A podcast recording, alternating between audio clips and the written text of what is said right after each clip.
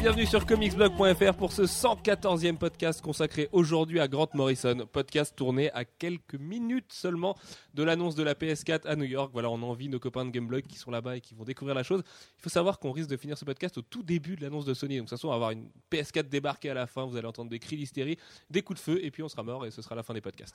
Euh, aujourd'hui, on a l'honneur d'accueillir un spécialiste de Grant Morrison avec nous, Olivier Chapalin, et qui est Dark Chap sur Comicsblog.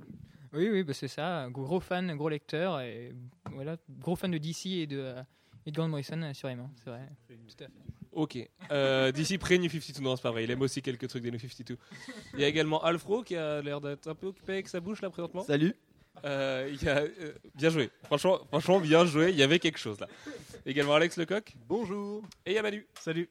Euh, bah écoutez, comme d'habitude, on va commencer avec les coups de cœur et les coups de gueule de chacun. On va partir en ordre inverse chronologique d'une montre. Euh, Manu, c'est à toi. Ils sont tout pourris en plus. hein.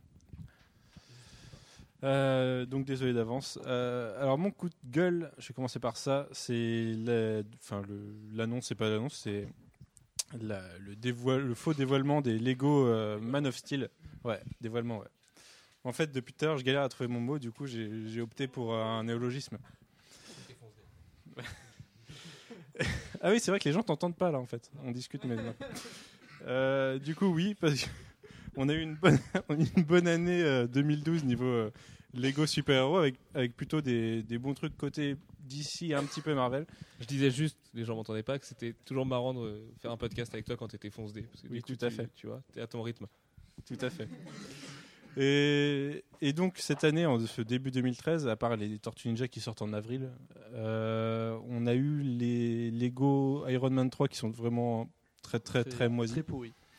Euh, qui valent à peine pour les figurines celles-ci parce que pff, voilà c'est on a une nouvelle armure et on a Iron Patriot mais euh, non même pas euh, War Machine alors que c'est Iron Patriot dans le film qu'est-ce qu'il y a Alexandre Girardin? Non, juste pour faire plaisir à notre rédac chef, 2-0 pour Milan. J'ai une question il a pas dit qu'il y avait un partout tout à l'heure quand on a fait le test 100 Euh, et oui, du coup, là, euh, les Lego Man of Steel, bah, c'est la même chose qu'Iron Man 3. Ils sont un peu tout pourris. Il n'y a rien dans les sets. En fait, il n'y a que les figurines qui sont un, qui sont un peu sympas, mais sans plus. Ah, Euh, plus que pourri quand même. ils je sont sais pas que j'en pourris. attendais beaucoup parce que je. Ah oui, non, les figurines sont pas dans pourris, mais les sets, oui, sont pourris. D'ici, oui, les sets. Et du coup, euh, y a- en fait, il n'y a rien quoi. Ouais, bah, je sais pas si c'est juste pour pas dévoiler euh, ce qu'il y a dans le film qu'ils se sont dit tiens on va sortir des sets, euh, on va les dévoiler en avance mais avec rien. Mais ils sont pourris. Enfin, il n'y a pas de décor, il y a que des figurines. Et mon coup de cœur un peu pourri, euh, pas parce que le contenu est pourri, mais parce que c'est c'est juste une couve. C'est la couve de Fearless Defenders 4 de, de Mark Brooks qui a été dévoilée cette semaine et qui est une nouvelle fois magnifique. Et il nous fait des, des, des putains de couvertures sur la, sur la, sur la série. On a vu la, la numéro 2 d'ailleurs avec Moonstar. On avait l'impression que la figurine, Moon- enfin ça représente une, une boîte de figurines Moonstar. On avait l'impression que c'était une vraie et qu'elle ressortait complètement du, de la couverture. Voilà, là, la 3 est dans le, dans le même style et toujours aussi belle. La, la 4, oui. Très bien. Euh, Alex Lecoq en version un petit peu plus rapide. Coup de cœur, coup de gueule? En version rapide, euh, parce que moi j'avais des trucs à dire. Mais du coup, euh, bon, je vais commencer par. En fait, j'ai deux coups de cœur parce que j'ai pas de coup de gueule. Euh, le premier, c'est un coup de cœur. euh, c'est assez. Je vais aller rapidement. En fait, c'est l'annonce euh, du pseudo. Enfin, c'est l'hypothétique retour euh, de Mark Hamill, euh, Carrie Fisher et Harrison Ford sur Star Wars. Je suis plus je suis plus tempéré sur Mark Hamill qui est devenu très moche. Carrie Fisher qui est devenu très moche et Mais pour- Hamill, du coup, il faudrait lui donner un rôle à la Kate Skywalker de drogué Jedi, tu vois. Parce que comme la cocaïne a fait des ravages sur sa tête, euh, ils peuvent imaginer une cocaïne du futur. de voiture qu'il a eu. donc, euh, Ah, il a eu un accident, un accident de oui, bagnole pour- Ah, tu savais pas entre c'est entre le. C'est pour ça qu'il ressemble à un Ewok 4 maintenant et l'épisode 5, il a il a une cicatrice sur la tête. D'accord, ok. Ah ouais, non. ouais, c'est pour ça qu'en fait, il s'est pris un coup de patte euh, au début du, du 5 Yeah. pour faire genre, Malin Georges. une vraie cicatrice. Et D'ailleurs, je sais pas si t'as vu, mais dans euh, euh, le Holiday Special, on le voit avec une, ta- une grosse couverture de fond de teint sur le, le visage, justement pour cacher les cicatrices, ce ouais, genre ouais, de choses. ça se voyait. en Bon, fait, bref, Vous regarderez le Holiday Special ou vous le regarderez pas. Euh, Plutôt Moi qui pas. connais pas trop l'univers étendu, j'ai vu une rumeur comme quoi ça se concentrerait peut-être sur leurs enfants. Et du coup, ce serait pas possible que ça soit juste un vieux caméo tout pourri où on les voit à peine quoi. Bah non, non, non. Puis même de toute façon, euh, autant les revoir. de toute façon, oui, si on les revoit, euh, ça va pas être pour euh, tout le film puisqu'ils sont tous vieux et moisis, donc euh, ils vont pas tirer au blaster et sortir le sabre laser.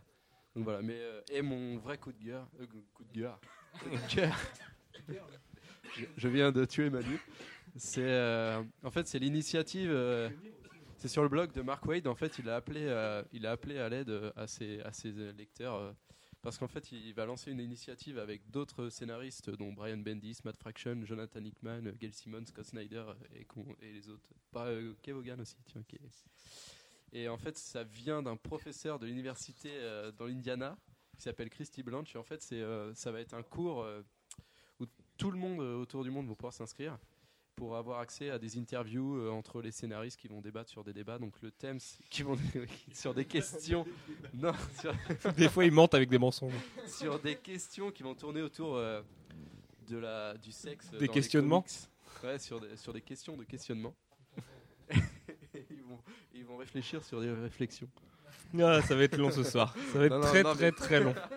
Non mais là, le, le truc cool, c'est que c'est que vous, internautes, vous pouvez euh, vous inscrire. Le lien est dans la news. Et en fait, euh, vous, c'est, euh, c'est entre avril et, euh, et mai. Et en Alfred fait, vous- tous les jours, ce sera, il y aura une vidéo et euh, vous pourriez, vous pourrez aussi euh, live, live tweeter parce que les vidéos seront live et vous pourrez live tweeter euh, des questions aux scénaristes, donc qui débattront sur des, des questions autour du sexe dans le comics. Voilà. Très bien. Alpho, tiens, l'achat. coup de cœur, coup de gueule. Alors, euh, mon coup de gueule, c'est euh, Jonathan Glapion euh, qui quitte son poste d'encreur sur Batman. Pas que j'aime pas du tout Danny Mickey, hein, je trouve que Danny Mickey est un très très bon encreur et avait fait du bon travail quand il avait ancré justement Greg Capullo. Mais c'est parce que Glapion, je trouve que c'est le meilleur en- encreur pour Capullo et que c'est celui qui a fait le meilleur travail sur ses, sur ses dessins.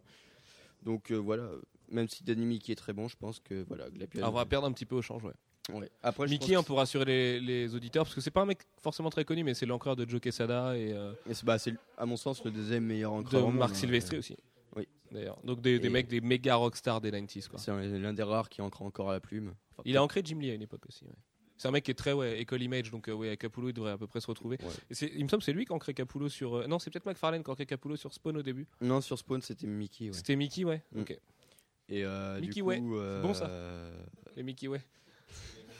bref. Et, euh, et du coup, oui, voilà. Je pense qu'avec euh, Mickey, on va peut-être gagner un petit peu plus en détail, mais un peu moins en, en volume. Mais voilà. Mickey Minaj. Pas mal celle-là. Allez. Euh, Euh, référence au comics Blue Water, évidemment, qu'on a posté aujourd'hui sur la page Facebook. Sinon, je ne me permettrais pas une, une telle blague. Alfro. Et mon coup de cœur, c'est l'arrivée, l'arrivée, euh, Ya, l'arrivée de Raphaël Grampa euh, sur, euh, sur un projet dont on ne connaît absolument pas la teneur, euh, mais qui. euh, Sa femme, c'est Raphaël, la grand-mère. Alors, attention. attention. Oh, pff, bref. C'est- pas de moi, c'est de l'autre. Et du coup, oui, voilà, ce sera un projet qui impliquera le, le Joker, mais on ne sait pas du tout euh, quand est à teneur, si, euh, si ce sera au sein d'un, je sais pas, un backup ou, euh, ou d'une mini-série quelconque. Ce sera certainement pas une régulière connaissant le bonhomme. Mais euh, voilà, c'est, il a un tel niveau et euh, il a, un- il a pas assez de, d'exposition. Du coup, voilà, je pense que, Que ça fait plaisir. que ça fait hyper plaisir sa mère. Très bien. Dark Chap, euh, coup de cœur, coup de gueule? Merci. Euh, bah, mon coup de cœur. Désolé. oui. Mon coup de cœur, euh, bah, c'est euh, surtout euh, le, le programme pour juillet de Urban Comics. Bon, je lis pas de VF, mais euh, c'est bien, c'est bien. Là, on va vraiment croire qu'on nous, qu'on nous achète avec Urban après le débat Twitter, enfin le clash Twitter, le tweet clash hier qui Non, non, ce je- matin. Je suis un lecteur, mais je suis content que, euh, que Urban euh, voilà, fasse ses progrès, fa- fasse ses, ses republications. En particulier, il a du travail de, de- bah, sur, euh, sur Brave and the Bold, qui est vraiment une série euh, totalement barrée. C'est, très fin Silver Age, début Bronze Age. Euh, Il y a des trucs totalement fous. Euh, ça peut peut-être déstabiliser certaines personnes euh, qui, euh, voilà, qui sont habituées au, au Batman sombre, euh, parce qu'il y a vraiment des trucs euh, totalement fous. Mais euh, c'est une très très bonne lecture. Et puis voilà, le, le Batman d'Aparo, pour moi, c'est le Batman classique. Euh, il a quand même œuvré sur le personnage pendant 30 ans. Avec euh, Dennis O'Neill, c'est sans doute euh, celui qui euh, bah, fait le Batman qu'on connaît tous de nos jours. Donc pour moi, c'est vraiment un artiste incontournable. Et mon coup de gueule, euh, c'est euh, tout simplement le- les annonces là, des, des per- de l'équipe remplaçante pour euh, le GLverse. Donc le Green Lanternverse. voilà, le Green, le Green Lanternverse. Euh, bah, tout simplement parce que moi, je, lis quasiment que DC et c'était des gens que je connais pas. Je pensais qu'ils feraient sans doute des jeux des chaises musicales et que par exemple Thomasy, qu'on sait a beaucoup travaillé avec euh, Geoff Jones, bah, tout simplement euh, se retrouverait sur, euh, sur Green Lantern et ce genre de choses. Ça serait simplement tourné. Bah, J'espérais ça aussi, moi, parce que Thomasy, il est quand même. c'est quand même une figure montante chez DC. Il fait des, un très Mhm. bon travail sur Batman et Robin, un peu moins sur Green Lantern, mais Ouais, j'étais un peu je déçu pense par qu'il le. a moins de, ouais. il a plus de directives, quoi, et que ça lui laisse moins de liberté. Logique. Mm. Et euh, ouais, il y a- ça fait un peu, ça fait un peu peur quand même. Ça donne la chance à une nouvelle équipe, mais enfin, Venditti, c'est quand même Demon Knights qui a pas été terrible depuis le début. Mhm. Euh, Fialkov, c'est C'était Cornell au Vampire. début, hein, Alors, au début, hein. Vampire, moi, je l'ai pas lu, mais il y a- ici, j'ai des avis négatifs et sur internet, j'ai des avis que positifs. Ah, moi j'ai bien aimé Ivan hein. J'ai bien euh, aimé ouais. Ivan. C'était cool, cool. Pour Venditti, c'est le mec, avant que les Maillard justement récupèrent euh, Constantine dans la régulière d'ici, c'est le mec qui devait écrire Constantine. Donc on lui avait déjà confié un gros truc. On peut imaginer que c'est pas non plus une méga brelle et qu'il n'y a pas Mm. euh, que des Demon Knights qui comptent. Sachant que Demon Knights était un peu plombé par Paul Cornell de toute façon. Ah, moi j'ai bien aimé, moi je trouvais ça bon. C'était assez euh, Hellboy. Enfin, C'est long, c'était très. Hellboy, mais C'est long, c'était- peut-être ouais, un petit peu. Mais non, ce que je pense vraiment, c'est surtout là, on, dans le changement totalement total d'équipe, bah, on, on va vraiment euh, partir sur des bases totalement nouvelles, dans des directions totalement nouvelles.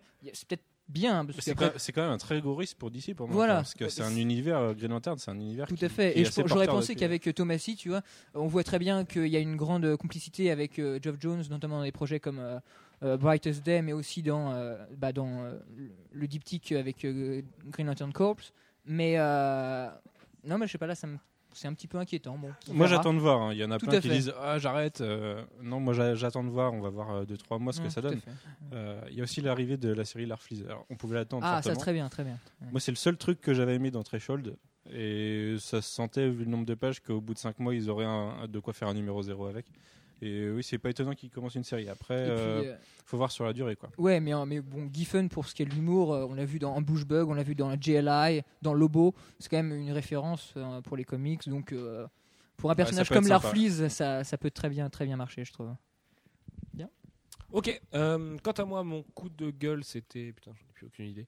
Euh, c'était le fait que The Rock ne sera pas Lobo. Alors, c'est pas un vrai coup de gueule, parce qu'en tant que tel, j'y croyais déjà pas, de toute façon, au départ, et que ni The Rock en Lobo, euh, ni une adaptation ciné euh, live de Lobo me tente plus que ça. Mais ce que je trouve ça dommage, parce que ça aurait été hyper marrant de voir The Rock comme ça, et puis en plus, The Rock, il fait tomber des avions euh, avec des voitures dans Fast and Furious 6. Donc, non, mais c'est un mec qui a, qui a une belle carrière de ciné, je trouve, enfin, en tant qu'acteur. de- Et il est, il est WWE champion maintenant, là, depuis Oui, deux mais bon, semaines. après, Enfin, pareil, trois- le- non, un mois, un mois. un mois. Tous les combats sont complètement pourris avec lui depuis un an. Là, donc, euh, C'est pas faux. voilà. Euh, depuis son retour d'ailleurs, avec le combat contre John Cena là, qui, était, qui était un À scandale WrestleMania. total. Ouais, ouais, tout à fait. Bref.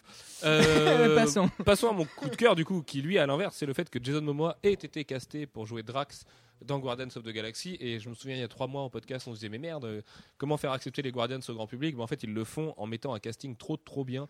Alors, certes Chris Pratt et Momoa sur une affiche, ça fait pas venir des millions et des millions de gens, mais c'est quand même un casting solide qui va euh, imposer du muscle, mais un taux de testostérone absolument Il, scandaleux. il aurait pu jouer Lobo d'ailleurs. Ouais, lui aurait pu jouer. Lobo, ouais, complètement. Et, euh, ou le gouverneur dans Walking Dead. ou, euh, voilà. Euh, toujours est-il que c'est cool. Donc c'est Khal Drogo, hein, Jason Momoa, c'est aussi Conan, c'est aussi euh, un monsieur nul à chier de Stargate Atlantis, non? Je me rappelle, je me rappelle même plus du nom dedans. Oui, bah voilà, un perso de Stargate Atlantis, quoi. C'est aussi des sourcils assez contestables. Oui, ils sont bien ce sourcil. Non, ils, ils sont en émo. Enfin, tu sais, ça fait des crochets là. Oui, bah justement, il est pas content. Ah oui. Euh, donc bref, donc il sera pas content dans la peau de Drax. Euh, par contre, il devra se couper les cheveux. Jason Momoa sera-t-il chauve? Euh, C'est la question qui excite tout le monde. Euh, Il aura un bonnet vert et ils vont l'enfoncer, je sais Voilà, il aura son bonnet vert et tout, mais euh, bon, on peut imaginer qu'avec les FX, ils feront plein de trucs formidables. Mais du coup, les Guardians, ça s'annonce vraiment bien. On va commencer le thème de ce podcast qui est Grant Morrison. Euh, Grant Morrison, on est obligé d'en parler pendant longtemps parce qu'il y a trop, il y a beaucoup, voire trop de choses à dire sur lui. On va commencer d'abord par sa bio. Alfro, est-ce que tu peux, toi qui as lu ce, fabu- ce fabuleux bouquin de Yann Graff, assistant éditorial chez Urban Comics maintenant, euh, paru aux Moutons électriques, ça s'appelait Grant Morrison? Révolution avec le R. entre Révolution avec parenthèses. le R entre parenthèses, voilà. Donc c'était, c'est un très très beau bouquin. On vous le conseille. Les Moutons électriques, c'est un tout petit éditeur et ça, on mérite de s'y attarder. Et Yann Graff, euh, qui a pas pu être avec nous ce soir, mais qui est euh, un spécialiste du personnage, nous, nous a conté sa vie. Et euh, du coup, euh, alors euh, Grant Morrison, c'est contrairement à l'image qui se donne actuellement, il naît quand même dans un milieu assez ouvrier dans, dans la- dans l'Angleterre. Donc, Non, non, mais arrête, arrête, continue toi. Et euh, donc voilà, c'est il est issu un petit peu du même euh, Moule. du même moule, euh, du, du même milieu que. euh, Je viens de comprendre que de que Alan Moore, que Jamie Delano, tous ces gens-là. Les gens qui ont fondé Vertigo finalement. Lui, il est Voilà. un petit peu plus jeune qu'eux. hein. Ouais, mais il sera dans la même période à British Invasion, comme ça au début des années 90, fin des années 80. Ouais, mais, mais moi je trouve qu'il est un peu arrivé en second couteau quand même. Il est arrivé et pas comme Alan Moore et Delano et compagnie Oui, qui étaient potes avec qu'Alan Karen Moore, il avait mis quelques bâtons dans les roues. euh, Exactement, nous allons en reparler, Alexandre. Et bref. Et euh, voilà, qui, euh, qui va avoir une scolarité somme toute euh, scolaire. Et, euh, et ensuite. Euh, et je continue donc. euh, ouais, super. Redressons ce podcast, messieurs. Ça avec euh, son arrivée. Alors, il a voulu très tôt faire des comics, mais il a vraiment galéré euh, à rentrer dans, dans le monde des éditions en, en Angleterre parce que bah, c'était assez, euh, c'était assez bloqué. hein. Il y avait un- for- forcément avant la British Invasion euh, aux États-Unis, ça veut dire qu'il y a eu une explosion à cette époque-là en Angleterre. Du coup, euh, il, a, quand même galéré. Il a enchaîné plein de petits boulots. Il a enfin réussi à, rentrer euh, dans quelques, euh, quelques magazines, comme Warrior par exemple. Et à l'époque, Grant Morrison ne faisait pas que scénariser, il dessinait aussi. Du coup, voilà, forcément, il a fait quelques petites pages rapidement. Et c'est avec Zé- c'est Zenith son premier contrat? Enfin, c'est le premier comics pour lequel il a été payé. Ouais, ouais, ouais, si, Ouais, si. c'est Zenith. Oui, tout à fait. Ouais. Et ben voilà. Bah, en fait, c'est sa première série régulière parce qu'avant. Alors, il me semble qu'il y a toute une histoire de système de paiement en fait. Quand on publie des histoires courtes, les. Mais Manu, arrête avec. Putain. Manu qui est en train de jouer avec mon sabre laser quoi. Ouais, c'est quoi ce moment là Euh, Ouais, donc en fait, quand on publie des histoires courtes dans les 2080 et les Warriors et ce genre de choses, on n'est pas du tout payé. Alors que quand on commence une série régulière, on commence à gagner de l'argent. Et donc Zenith, c'est sa première série régulière, tout à fait. Mais parle-nous du bonhomme, de pas pourquoi il est chauve, mais si tu veux, c'est quoi cette, cette forme mystique du de celui qu'on qualifierait comme le plus grand scénariste du monde, un mec qui, fait de la magie noire, qui est un gars hyper mystérieux, mais qui est en même temps pote avec un émo euh, Gérard Way, euh, qui fait des conventions à 800 dollars la place. Enfin, tu vois, comment on en arrive à un chemin comme ça alors que c'était juste un gamin, euh, un gamin anglais? Bah, je pense que ces années de galère et euh, le milieu dont il vient justement euh, a fait qu'il a peut-être euh, voulu augmenter dans, enfin monter dans l'échelle sociale jusqu'à devenir sœur, hein, puisque Monsieur est un chevalier de la reine d'Angleterre. Et je pense que c'est, il y a eu aussi ce désir-là de s'extirper de un peu de ce milieu-là. Et euh, pour le côté mystique, bah voilà, il, vient de la terre d'Alistair Crowley. Et euh, à l'époque, euh, voilà, c'était l'époque où on fumait beaucoup et où on découvrait tout cet héritage un petit peu un petit peu dingue de l'Angleterre. Et c'était pas longtemps après le Summer of Love. Et voilà, c'est quelqu'un qui qui s'est intéressé à ça, qui a une grande soif de culture, donc forcément les livres occultes, ça intéresse toujours. Et euh, voilà, c'est c'est comme Alan Moore, même s'il dit qu'il a commencé avant Alan Moore. Non, mais tout à fait. oui, mais il a, il a, on voit aussi dans certains.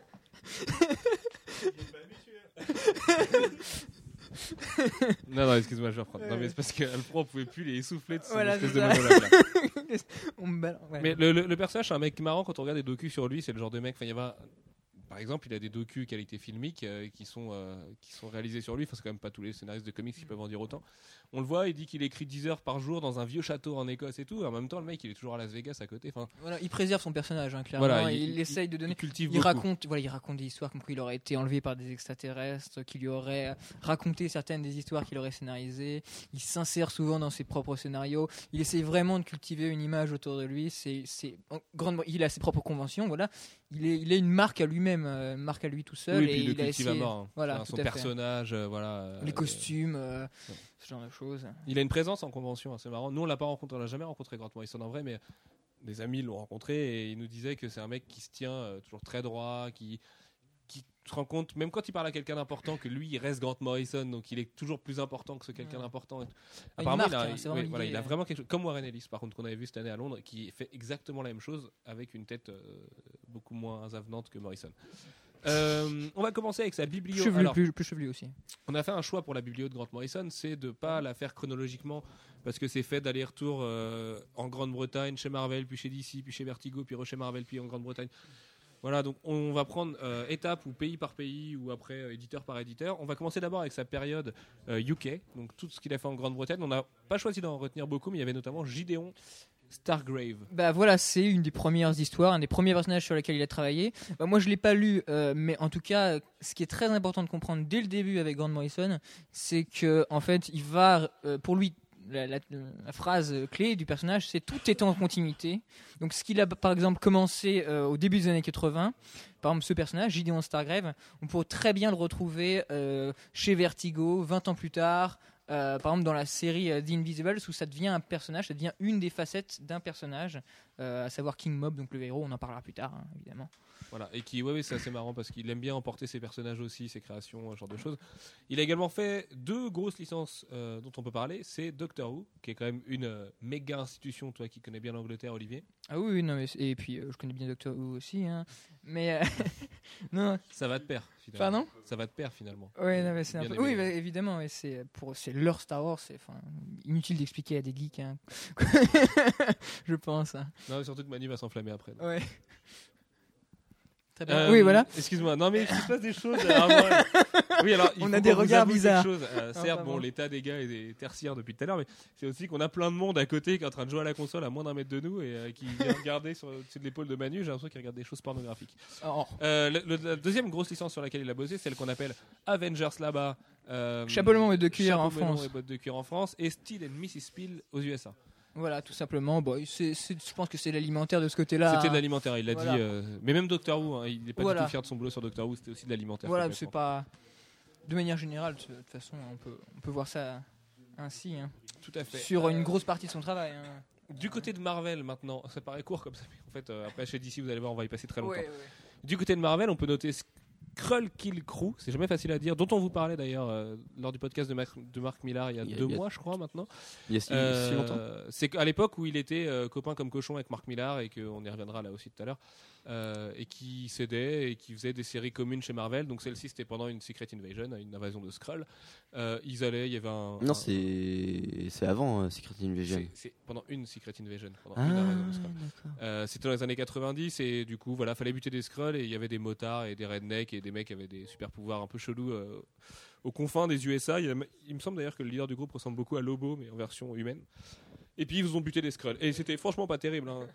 C'est pas le genre de truc qu'on vous conseillerait. Il y a un esprit punk qui est assez marrant, euh, qui est très propre Oh, à, Plus un esprit euh, Lynyrd Skinner de. Ouais, voilà, ouais, ouais, mais c'est non, il y a quand même un peu ce côté punk aussi, tu vois, les blousons, euh, Oui. les blousons en jean et tu vois les, les patchs et les machins. Enfin, il y a deux trois imageries punk, mais non, sinon c'est vrai que c'est plus proche de la route 66 à Leinart Skyner, de- tu vois. Ce qui est très fort, puisque c'est écrit par deux Britanniques. C'est vrai? Donc euh, voilà. Bah oui. Ah non, je croyais que Leinart Skyner c'était deux Britanniques. Ah, mais non. pas du tout. Non, non, mais euh, c'est Leinart Skyner, ils sont tous morts, mais euh, même si il y a deux gens qui jouent encore Leinart Skyner, parce qu'il me semble qu'ils se fait l'année dernière. Chez Marvel, on notera également New X-Men. Première partie de pourquoi le bouquin s'appelle Révolution, parce qu'il a vraiment révolutionné les X-Men. Euh, c'est pas sa première collaboration avec Frank Whiteley, mais c'est l'apogée de leur collaboration. Bah, euh, de ça, et c'était qui l'autre Mince. Celui qui a travaillé sur Green Lantern après Van Siever, Van Siever. qui a fait des fill du coup, parce qu'à cause du rythme de Whiteley, et qui à l'époque rendait des numéros en trois jours. C'était absolument hallucinant. Et qui bossait. Alors oui, si, on- ça on peut en parler par contre. Sur le côté euh, bio, Ethan Van Siever, c'est un républicain ultra réactionnaire aujourd'hui. Euh, voilà, avec Gail Simon et puis euh, bah, euh, Manu et moi, on l'a on a mis sur Facebook. C'est- un spectacle tous les jours. Et, Gail- et Van Siever aujourd'hui réfute le fait qu'il ait bossé avec Grant Morrison. Grant Morrison ayant des positions totalement aux antipodes des siennes politiquement. Il est tout à fait de gauche. voilà, il est pour, il est assez progressiste surtout. Et du coup, Monsieur Van Siever ne veut plus avoir rien à voir avec Monsieur Morrison. Et Alfred, est-ce que tu peux nous raconter un petit peu ce New X-Men et leurs fabuleux costumes Bah, c'est une véritable révolution quand il arrive euh, sur le titre euh, X-Men. Parce qu'il va imposer euh, quelque chose qui va beaucoup choquer les gens à l'époque, c'est euh, que tous les X-Men aient euh, le même uniforme. Et euh, par ce, simple euh, désir qui peut sembler assez anecdotique, en fait, ça montre bien que quand Morrison arrive sur les X-Men, il désire euh, les faire passer d'une petite académie euh, qui va euh, de ci de là sauver les gens, mais un peu au gré du, hasard et, de leurs ennemis. Il, va il va, voilà, il va faire des, X-Men une armée, enfin une armée pour le bien, hein, pour le- les droits des mutants et voilà, c'est plus dans, dans genre les, casques bleus, mais avec plus de, de, pouvoir. Et voilà, quand il va. Certains diraient d'ailleurs qu'il a fait à peu près la même chose sur Batman euh, dernièrement avec euh, Inc. On lui a même parfois reproché de, de reprendre un peu cette idée-là et euh, d'essayer de Oui. faire de Batman une, une armée mondiale. Bah, ce, ouais, ce désir de, de porter le, le pouvoir super-héroïque à une, une certaine globalisation. Quoi. voilà. C'est euh, sortir de, de votre. De, de votre euh, trou du cul, enfin de, de regarder, arrêter de regarder que les États-Unis, quoi. C'est un petit peu aussi son désir. Ce qui est, qui est souvent son message en plus à Mm. Morrison. Et on verra après avec, euh, avec Invincible à quel point il peut être politisé même dans ses œuvres. Euh, New X-Men, c'est dispo, il me semble, euh, c'est de nouveau dispo chez Panini dans un format qui doit être Marvel Select. Ouais, les Marvel à Select, 16 euros, c'est en vraiment un bon plan. c'est la, déjà, ouais, ça, la réimpression des deux Deluxe, sachant que les deux sont absolument introuvables hein, aujourd'hui. Et euh, ce run de Morrison sur New X-Men, euh, c'est quelque chose d'ailleurs qui a été quasiment complètement effacé aujourd'hui. À part, euh, enfin, et encore depuis peu, c'est le cas quasiment totalement, mais on est, il y a quand même la relation euh, Cyclope et euh, Emma Frost qui était euh, nouvelle et qui était intéressante. Lui qui a du coup pas voulu du, de la Jean Grey et qui a voulu avoir une nouvelle nana. Oui, oui, oui. Il faut, oui, il faut dire que euh, Van Siever euh, est, euh, non, Van Siever, n'importe quoi. Euh, Morrison est celui qui va, euh, qui va dégager Jean Grey en, en bonne et due forme pour mettre euh, cette biatch d'Emma Frost. D'ailleurs, enfin, c'est plus ou moins la seule chose qui est encore restée euh, de son run, parce qu'après, euh, les auteurs, euh, les- la plupart des auteurs sont revenus sur la plupart des, des choses qu'il avait faites, comme souvent hein, dans les séries d'ailleurs. On, va voir ça, c'est assez classique. Mais il reste ça, il reste cette relation entre Cyclope et Emma Frost. euh, en tout cas, jusqu'au prochain retour de Jean Grey. Non, L'actuel, mais bon. Oui, voilà, c'est pour ça que du coup aujourd'hui, on est, c'est le dernier de d'honneur qu'on fait au run de Morrison à l'époque. On va maintenant passer chez DC et alors là, attention, parce que je sens que Dark Shop a des milliards de trucs à nous raconter. Euh, Morrison est arrivé chez DC via Karen Berger, qui était donc l'ami de Alan Moore, qui a essayé de les réconcilier toute leur vie en vain. Euh, on n'a pas raconté l'anecdote sur Alan Moore, oui, parce que quand euh, Morrison voulait se faire publier par Warrior à l'époque, euh, donc au début de sa carrière en Grande-Bretagne, il avait écrit une lettre de fan à Alan Moore en lui expliquant écoute, je vais reprendre un personnage que tu as créé, mais je vais le respecter. Et Alan Moore, en fait, qui avait un peu entendu parler de Grant Morrison, qui savait que c'était une menace pour sa notoriété certaine, a envoyé une lettre à Grant Morrison en disant mais de toute façon, t'es en gros qu'une merde et tu pourras jamais faire mieux que ce que moi j'ai fait et t'as pas la moitié de mon talent et voilà. Et euh, depuis, euh, ce- cette querelle se continue tout le temps, tout le temps et aujourd'hui il s'attaque sur le fait que Grant Morrison a commencé la magie noire plus jeune qu'Alan Moore et qu'Alan Moore n'est pas légitime malgré ses bagues de Vishnu et de je sais plus trop quoi. Enfin, voilà, un truc absolument bizarre mais Alan Moore et Grant Morrison se détestent cordialement alors qu'ils sont considérés comme les deux plus grands scénaristes britanniques du siècle dernier et de maintenant. Certains diraient quand même Neil Gaiman, mais bon. Voilà, mais oui, mais parce que du coup Neil Gaiman c'est un peu le troisième larron. ouais, Lui, mais il il, il est des intermittent, du comics. va Oui, ça comme plus, ça. ouais. Oui, oui, puis il récupère plein de sous avec McFarlane à chaque fois, donc c'est intéressant pour lui. Euh, allez, on va commencer avec DC. Donc, euh, Grant Morrison arrive chez DC grâce à Karen Berger, et tout de suite on lui confie Animal Man. Bah, Animal Man, qui à l'époque était un personnage absolument inconnu au bataillon, il avait fait quelques. Enfin, c'était un personnage quasiment inexistant. Euh, il a réussi à en faire une, une série euh, bah, culte, généralement applaudie par la critique. hein. C'est, euh, ça commence très simple, c'est le quotidien d'un personnage qui, euh, d'un personnage super héroïque qui a une famille, qui a euh, une femme et des, enfants, et il, en, il part de, cette idée-là, de ce principe simple, pour partir dans des directions complètement folles, notamment avec une idée qu'on retrouve de manière générale sur la plupart de ses œuvres, c'est le lien entre la réalité et la fiction. Tout le monde, je pense, a entendu parler de la conclusion d'Animal Man où euh, spoiler euh, bon c'était il y a 20 ans hein. mais où euh, spoiler le personnage rencontre son auteur donc c'est-à-dire Grant Morrison apparaît lui-même apparaît lui-même dans peut-être un peu de, narcissisme et d'égocentrisme de la part de, de, Grant Morrison. hein. Mais il apparaît, le personnage rencontre, rencontre bah, l'auteur et dans la plupart de ses œuvres, euh, qu'on on verra plus, plus en détail euh, par la suite, hein, euh, il y a toujours ce jeu entre réalité et fiction. C'est pour ça qu'on se souvient d'Animal Man, mais en tant que tel, c'est une lecture qui mérite d'être faite parce que bah, tout simplement, euh, c'est plein d'idées brillantes et, euh, et tout simplement même, enfin, on dit beaucoup avec les, les Mayer, euh, ben voilà, l'origine malgré tout, c'est, enfin, tout, Ah, les meilleurs c'est- est fan de Run voilà, de de Morrison. Morrison. Il y a Bah, plein de tout comme tout comme on, œuvres. on dit que voilà Snyder bon, il, il- il le regarde beaucoup à ce qu'a fait euh, Moore Moore, Alan, sur Moore sur euh, sur non sur euh, sur Swamp Thing sur Swamp Thing je voulais dire aussi, hein. mais sur Batman aussi, Batman aussi c'est vrai c'est vrai et bah pour pour pour les meilleurs la référence absolue qu'il faut regarder c'est Animal Man vraiment une lecture très très très très cool Et à l'époque, Grant Morrison avait des cheveux quand il apparaît. tout à fait oui oui. Il n'était pas ce divin chauve. oui, oui. Euh, Ah, c'est vrai oui donc le juste comic book ouais. Après Animal Man, on peut signaler un truc qui est complètement taré là aussi, c'est Doom Patrol. Alors Doom Patrol, c'est assez fou, mais euh, ça, rend euh, euh, Animal Man très simple et très très normal, on va dire. Ça, rend. Et d'ailleurs, c'est pas pour rien que les deux sont passés maintenant sous l'imprint Vertigo. Ils en sont revenus depuis, mais c'est- là en l'occurrence, c'est quelque chose qui vient directement de, euh, de l'asile psychiatrique. Ça commence dans un asile psychiatrique, ça finit dans un asile psychiatrique. C'est sur des personnages qui sont absolument malades.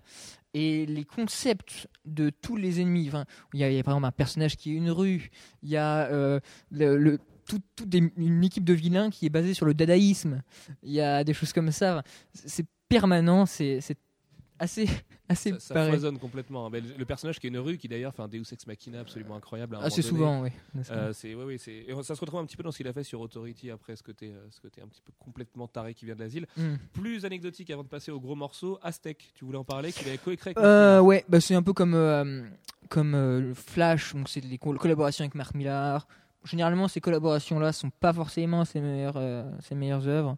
Euh, il a bon, c'est- sa volonté. Enfin, il a une envie de de passer par un un super héros assez basique, de créer son propre super héros et de laisser sa marque. Mais bon, après. euh, après, c'est pas voilà, c'est pas forcément ce qu'on retiendra de lui, hein, clairement.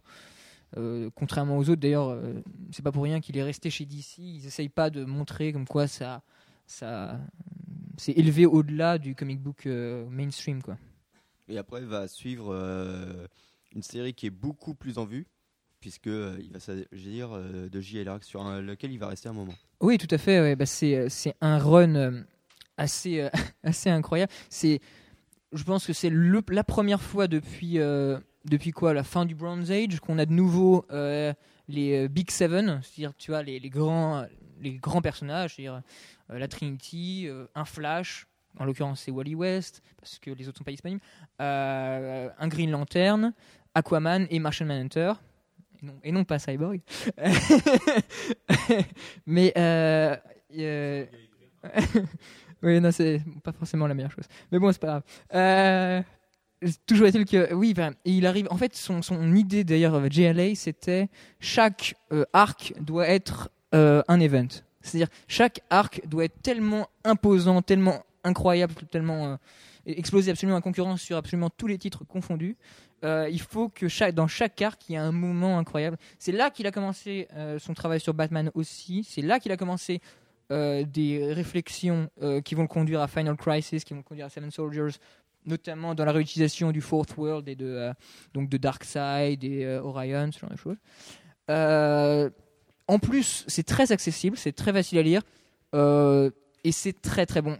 Généralement, quand on, quand on regarde le, run actuel de Geoff Jones et qu'on voit, euh, on dit toujours le comic book euh, popcorn, bah, Morrison en l'occurrence fait du comic book popcorn, mais il prouve qu'on peut faire du comic book popcorn, mais en même temps un comic book qui soit intelligent, qui, qui sert ses personnages, qui sait bien utiliser les personnages. Je pense qu'en matière de run de la JLA, c'est parfois des- une des choses qui se fait le mieux. Ouais, Vraiment. mais après, niveau popcorn, il y a une façon de raconter les choses et la narration de Morrison est- reste toujours alambiquée, même quand elle est euh, simplifiée au maximum, comme avec JLA. euh, Ah, elle vrai. reste assez alambiquée, alors que Jeff Jones, c'est très cinématographique. Voilà, c'est, Oui. l'impression de lire un storyboard quand on lit euh, Jeff Jones. C'est très, non, très c'est clair, vrai ça. Que Morrison aime bien jouer quand même avec Non, les- je veux dire, c'est quand même. Ça reste, enfin, c'est très simple, enfin, simple à lire. C'est simplement que par rapport à du Geoff Jones, évidemment, c'est Voilà. moins si, linéaire, euh, moins linéaire. Voilà, même si Jeff Jones est également très bon et pas, pas complètement neuneux. il y a du très bon. Allez, le, le gros morceau sur lequel toi et Alfro allez nous, nous, nous éclater les oreilles de toutes vos anecdotes et de tout votre amour, c'est Batman en règle générale, puisque Batman, avant la Bat Révolution qu'il a commencé avec euh, euh, Batman and Son il n'y a pas très longtemps. euh, C'est juste après Infinite Crisis de, Voilà. de 2006, 2005, ouais, 2006. voilà. hein. Il avait bossé dessus déjà dans les années 90 avec Et un même avant- chef-d'œuvre incroyable. Arkham, Arkham Asylum. Oui, c'est avant 90. je crois que c'est 89 ou un truc comme ça. C'est juste 89, après. Je me demandais. C'est ouais. juste après euh, euh, Killing Joke. Ouais, mais ça doit être 89. Ça en fait, ça en fait c'est plus ou moins une suite euh, officieuse d'ailleurs, vu que ça reprend euh, l'idée de Alan Moore, selon laquelle Batman est fou. Enfin, tout, tout moins, il est, d'une certaine façon aussi fou que les criminels euh, qu'il combat. Et en fait, euh, là où Moore n'utilisait euh, que le, miroir et que le Joker pour, en,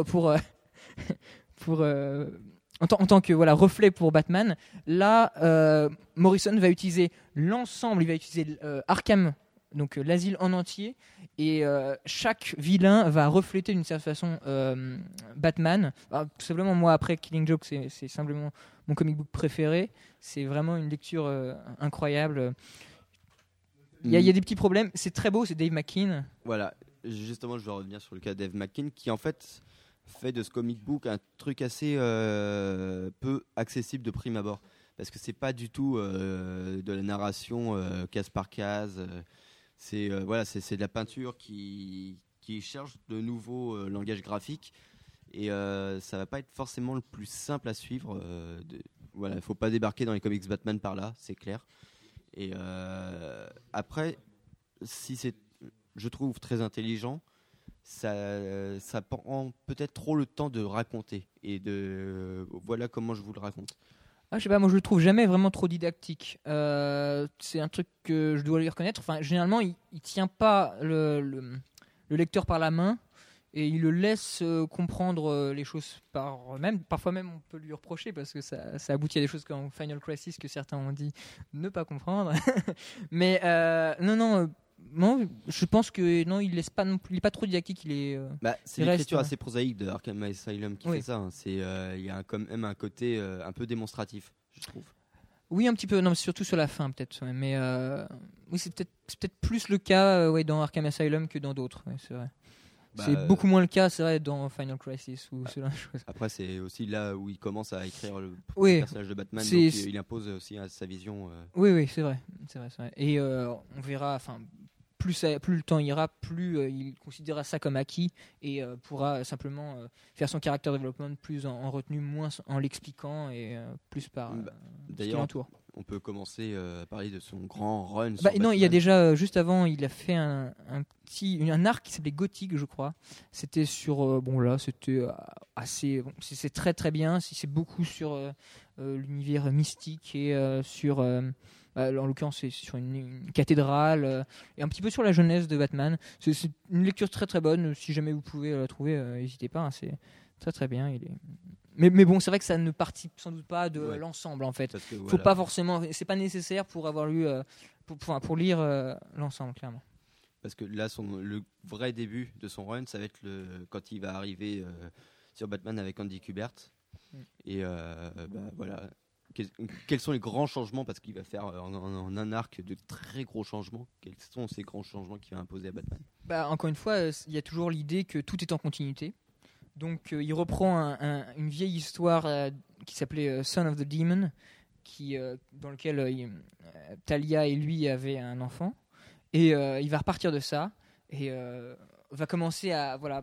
L'idée du run de Morrison c'est unifier le personnage de Batman. On dit généralement qu'après le Silver Age euh, qu'ils ont essayé de faire enfin, voilà. Quand Dennis O'Neill est arrivé sur le titre il a un petit peu essayé d'écarter tout euh, ce qui s'était fait avant et rendre le personnage plus sombre euh, jusqu'à ignorer euh, tout ce qui avait été fait avant. Morrison lui comme il a tout le temps l'idée tout est en continuité.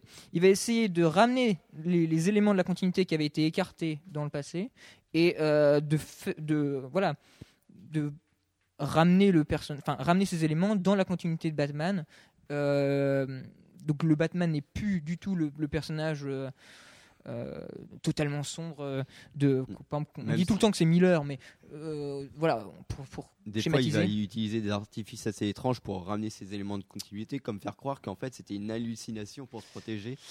Et Zourenard, tu veux dire. Voilà, le, le Batman de Zourenard, où en fait dans Ouais. Silver Age, c'était euh, l'histoire de, de Batman qui va sur une autre planète et qui se retrouve avec un costume un peu bizarre. Bah, Non, ça- il rencontre, il rencontre Ouais. un, un autre Batman Oui, d'une voilà, c'est- planète X. Je crois que c'est ça. qui, qui est en costume multicolore et un peu, enfin, un peu grandiloquent. Ouais. Et là, il va, Morrison va le réintégrer en faisant croire que, euh, enfin, en disant que, en fait, tout ça n'était qu'une hallucination que Batman avait créée pour se protéger. Bah, c'était plus ou moins présent dans, enfin, euh, c'était plus ou moins présent dans l'histoire d'origine des années 50. Euh, que c'était peut-être une hallucination.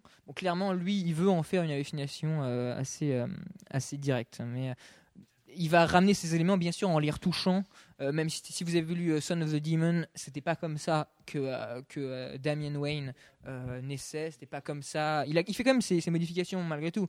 Mais il essaye de concilier le passé avec le présent et de voilà faire une, une image véritable, une, une image qui englobe l'ensemble du personnage de Batman. Parce que Batman, voilà, c'est pas seulement euh, le Batman de Miller, c'est euh, plus large. Il y a, y a plein d'autres choses. Y a, euh, et c'est pour ça d'ailleurs que le travail d'Urban est assez in- intéressant et assez, assez intelligent. hein. Euh, parce que voilà, il, pu- republie notamment dans les, dans les grandes Morrison présentes ces histoires des années 50 qui ont inspiré Morrison et euh, par exemple le travail d'Aparo pour montrer que oui bah, Batman ça n'a pas toujours été euh, le, le Dark Knight euh, qu'on nous présente maintenant et c'est pas pour autant que ces histoires là n'étaient pas mauvaises elles étaient différentes mais elles étaient parfois très très bonnes hein, ça c'est sûr Oui, et puis ça sert aussi à expliquer euh, bah, ce que Sullivan répète souvent, euh, que euh, il y a autant de Batman que de scénaristes qui l'ont écrit. C'est euh, voilà. Bah, c'est d'autant plus vrai avec Morrison parce que lui il a vraiment son Batman et son délire euh, jusqu'à aller jusqu'à Batman Inc après que moi je désapprouve un petit peu mais moi aussi ouais. avant d'en arriver à Batman Inc justement quelles ont été les grandes étapes de son histoire sur Batman? Moi je, par exemple je sais que je suis un méga adorateur de Return of Bruce Wayne où il va se balader à travers les âges et tout et que alors que les gens ont détesté cette chose là et à l'inverse j'ai vraiment pas aimé euh, Rest in Peace alors qu'il y a beaucoup de gens qui ont adoré ça Bah, c'est difficile de parler de, euh, de partie euh, du run de Morrison parce que bah, pour moi en tout cas c'est vraiment un ensemble. C'est une déconstruction, une reconstruction du personnage de Batman. Euh, et c'est difficile de regarder. Enfin, c'est comme une pièce d'un puzzle. Tu vois, tu peux pas vraiment regarder seulement une seule pièce. Il faut voir l'ensemble pour comprendre à près de quoi il parle. Euh, donc euh, pour moi, c'est difficile de oui de, de parler d'une partie du run. Il faut c'est un ancien tout quoi et Même s'il y a quelques moments de bravoure.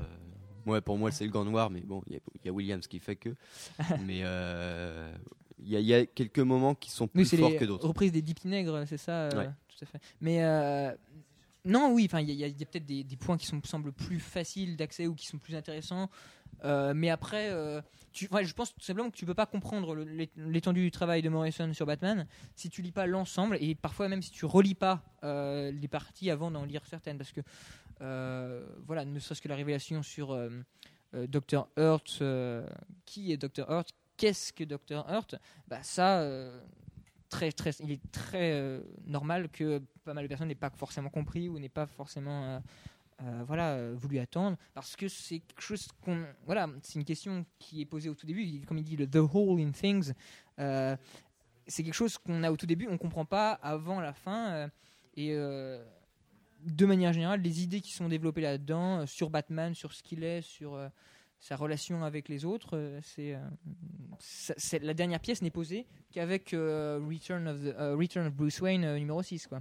Et justement, là, il, est quasi, il a quasiment fini ce qu'il avait raconté sur Batman. On est à Mm. l'aube de quelque chose de très gros, peut-être avec son fils, on verra. Euh, mais qu'est-ce que tu penses, toi, de cette deuxième. Enfin, moi, je pense vraiment qu'il y a une deuxième ère, justement, Ouais, après ça, avec aussi, le ouais. début de Batman Bah, Incorporated. à partir du moment où il n'y a plus Simon Hurt, à partir du moment où il n'y a plus de Dr. Hurt, on part vraiment sur quelque chose de différent qui est plus euh, peut-être plus mainstream. C'est vraiment une, juste une guerre entre deux clans. Euh, je ne spoilerai pas qui est Non, non. voilà, entre deux, euh, deux, euh, deux armées, en fait, tout simplement. Et c'est peut-être plus simple et plus direct. Il n'y a plus forcément ce travail Même de. s'il arrive toujours à raconter des trucs complètement alambiqués. Oui, avec oui, son il arrive à Batman ram- de l'univers, rapport- euh, virtuel. Et pas que ça, il a, il- par exemple, il a ramené Batwoman, la, la première Batwoman, celle qui avait été créée dans les années 50. Euh, justement, euh, donc il y a toujours ces éléments-là. Mais euh, il n'y a plus tellement de caractère développement du côté de Batman. C'est vrai, enfin, il a vraiment déconstruit et reconstruit le personnage. Maintenant, il le fait juste se battre et avoir ses tensions avec l'ennemi, tout simplement.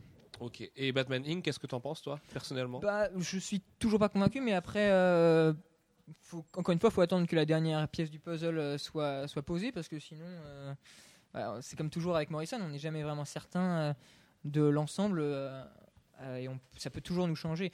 Après, Batman, Batman en tant que franchise, en tant que legacy character, tu vois, c'est pas bon, c'est un drôle de concept, c'est tout. Très bien. On va passer à un autre monument d'ici bien, bien, bien réécrit par Grant Morrison, c'est Superman. Alors qu'il y a Baptiste qui arrive. Superman, qu'est-ce que t'en as pensé, toi, justement, de tout ce qu'il a fait? On va commencer, bah, je sais pas, avec celui que tu préfères. Peut-être. Ah, On peut commencer avec Red Son, puisque Red Son, évidemment, vous le savez tous, c'est un comic book de Mark Millar, mais comme on vous le disait il y a deux mois, c'est Grant Morrison qui en a trouvé et écrit la fin. Donc, euh, comme c'est la fin qui fait le génie de Red Son, on peut peut-être considérer que ça lui, que ça lui appartient un petit peu. ouais, c'est bon, c'est peut-être un peu méchant pour Marc Millar, mais, mais non, non. Et c'est dans l'actualité avec les météorites qui se posent en Russie, exactement. Non, mais c'est peut-être méchant Tu pour Marc lis mes tweets Uh-huh. Mais c'est peut-être méchant pour Marc Millar, mais après, euh, c'est sûr qu'on reconnaît derrière euh, la- un peu la patte de, de euh, Morrison. Et clairement, je préférais peut-être parler de All Star aussi derrière, mais bah, c'est un peu la même idée, sauf que c'est justement, parle-nous d'All Star. euh. Voilà. Bah, All Star, déjà, c'est- visuellement, c'est absolument impeccable. C'est. c'est Quietly et sans doute le meilleur travail de Quietly mon Ah, peut-être We Three. Ah, peut-être, oui, c'est vrai ouais, un peu- un peu au-dessus. Mais... peut-être. Mais euh, et euh, pour ce qui est de l'histoire et du personnage, c'est tout simplement le- la dernière histoire de Superman. C'est encore une fois plein de références que Morrison adore les références. euh, euh, c'est notamment une référence à, son run euh, de, sur JLA, notamment un crossover qui s'appelait DC 1 Million, qui était plutôt pas mal. C'est plein de références, c'est vraiment l'essence du personnage. Si vous devez lire une seule chose de Superman, vous devez lire All Star Superman. Je pense que là, on est plus ou moins tous euh, d'accord de ce côté-là. hein. Est-ce que tu peux nous expliquer un petit peu le concept En quoi on en Bah, arrive à une super Lois Pourquoi Superman serait mourant? Voilà, bah, All Star, c'était une ligne euh, qui permettait à des auteurs euh, de faire un peu ce qu'ils voulaient. Ouais, Mi- Miller je crois plus que d'autres. Ouais, de- à, à Miller de, de lui permettre de se barrer au plein milieu de l'histoire. Voilà. Et, euh, et, et bah, là, en l'occurrence, bah, tout simplement, il reprend pas mal de concepts euh, du Silver Age. Et euh, donc, c'est-à-dire la folie du Silver Age. On se demandait parfois comment est-ce qu'il trouvait les idées. Il reprend pas mal de ça. Il utilise un peu de Barbe Bleue. Il utilise un peu de plein d'histoires, euh, euh, du folklore. Et il en fait, bah, tout simplement, je pense, la meilleure caractérisation de, de Clark Kent et de Lex Luthor et de leur relation que j'ai pu lire après, après peut-être Azarello. euh, Dans la version très lumineuse euh, du personnage. Oui, bah évidemment, enfin, c'est c'est la, la version essentielle du personnage. quoi. Depuis sur Superman, les New 52 sont arrivés. Grant Morrison s'est vu attribuer Action Comics, c'est quand même le titre majeur chez DC, normalement au moins le titre le plus vieux, le premier qui a symbolisé la création de DC Comics.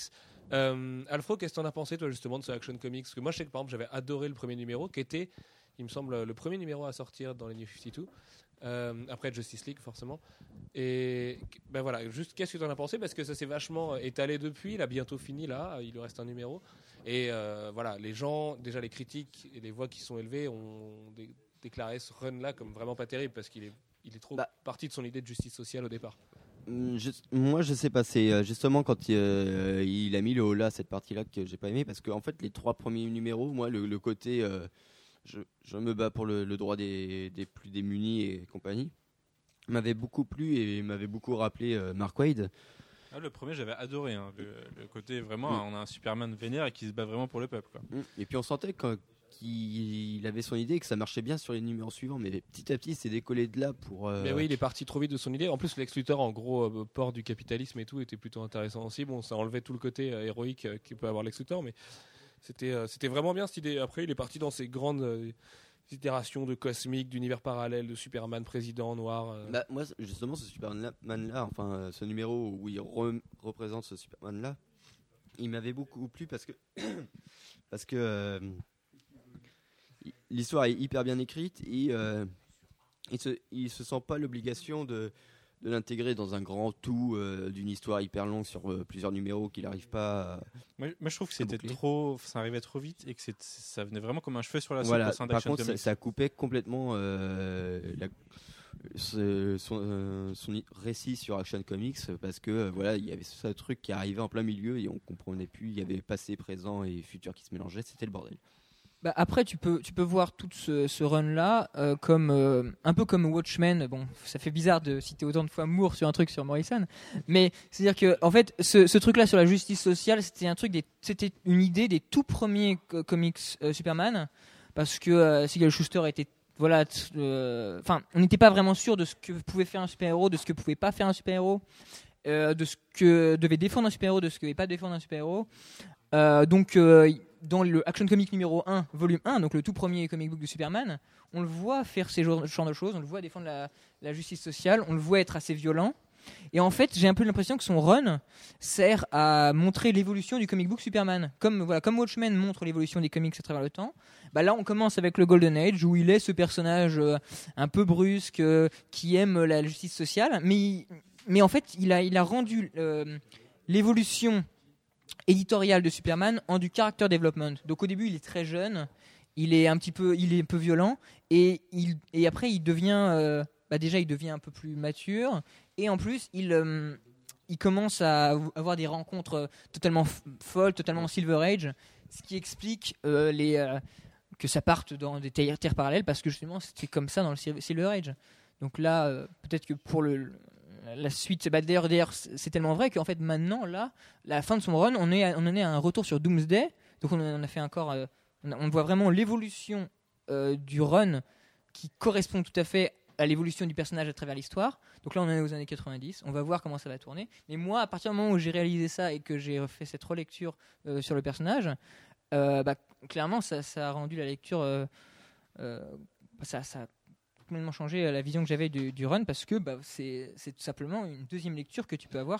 Est- Est-ce que c'est pas un problème justement que pour apprécier Morrison à sa juste valeur, il faille euh, faire comme toi et euh, se replonger dans d'anciennes lectures, dans une culture que tout le monde n'a pas, euh, auquel tout le monde n'a pas accès? Bah, certains, certains disent, et avec justesse, je pense qu'il il est assez élitiste. C'est quelqu'un, je sais pas s'il veut être élitiste, ou si, ou si en tout cas, il, il écrit comme ça, et il aime mettre des références et avoir des, des, histoires qui peuvent avoir plusieurs lectures, et que surtout faire travailler son lecteur. C'est surtout ça c'est surtout vrai pour Batman.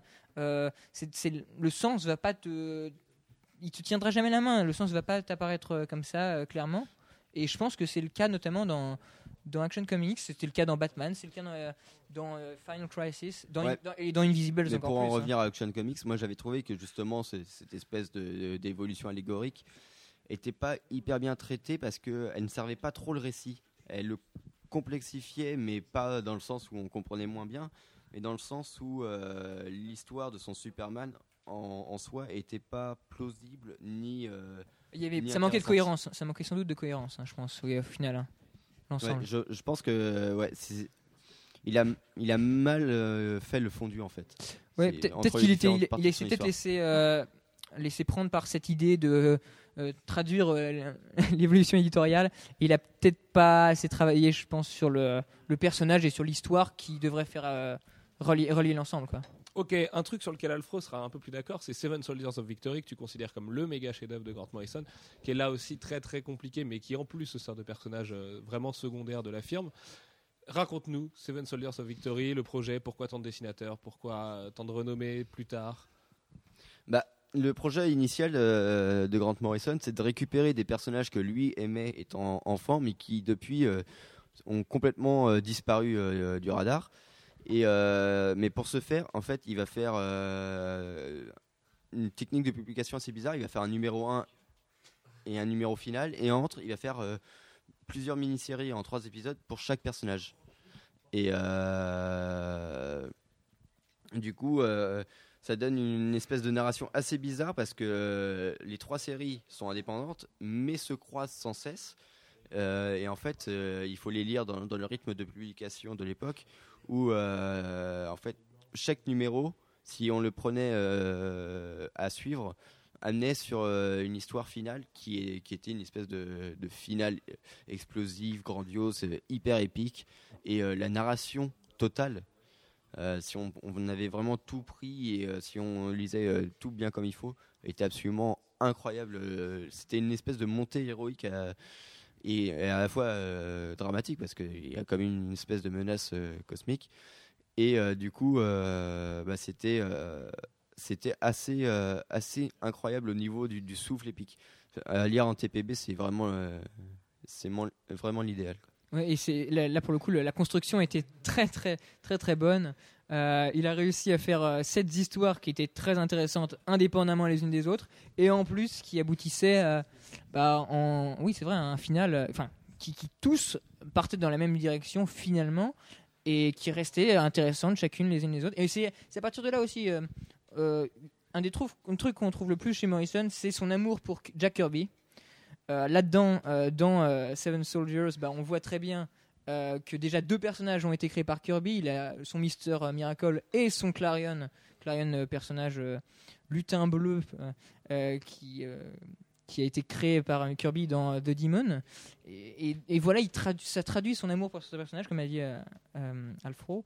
Et notamment, voilà, c'est une pièce absolument indispensable pour la prochaine, pour, pour sa prochaine, son prochain grand crossover, Final Crisis. Non, Final Crisis. Final Crisis, qui euh, voilà, reprend, qui part sur ses bases en tout cas. Moi, j'ai une petite question intermédiaire par rapport à ce qu'Alex a dit, comme quoi euh, c'est bien mieux à suivre en TP. Euh, Est-ce que Grant Morrison, il n'a pas une telle irrégularité dans ses publications que on faut vraiment vouloir poursuivre et il faut vraiment être fan et s'accrocher?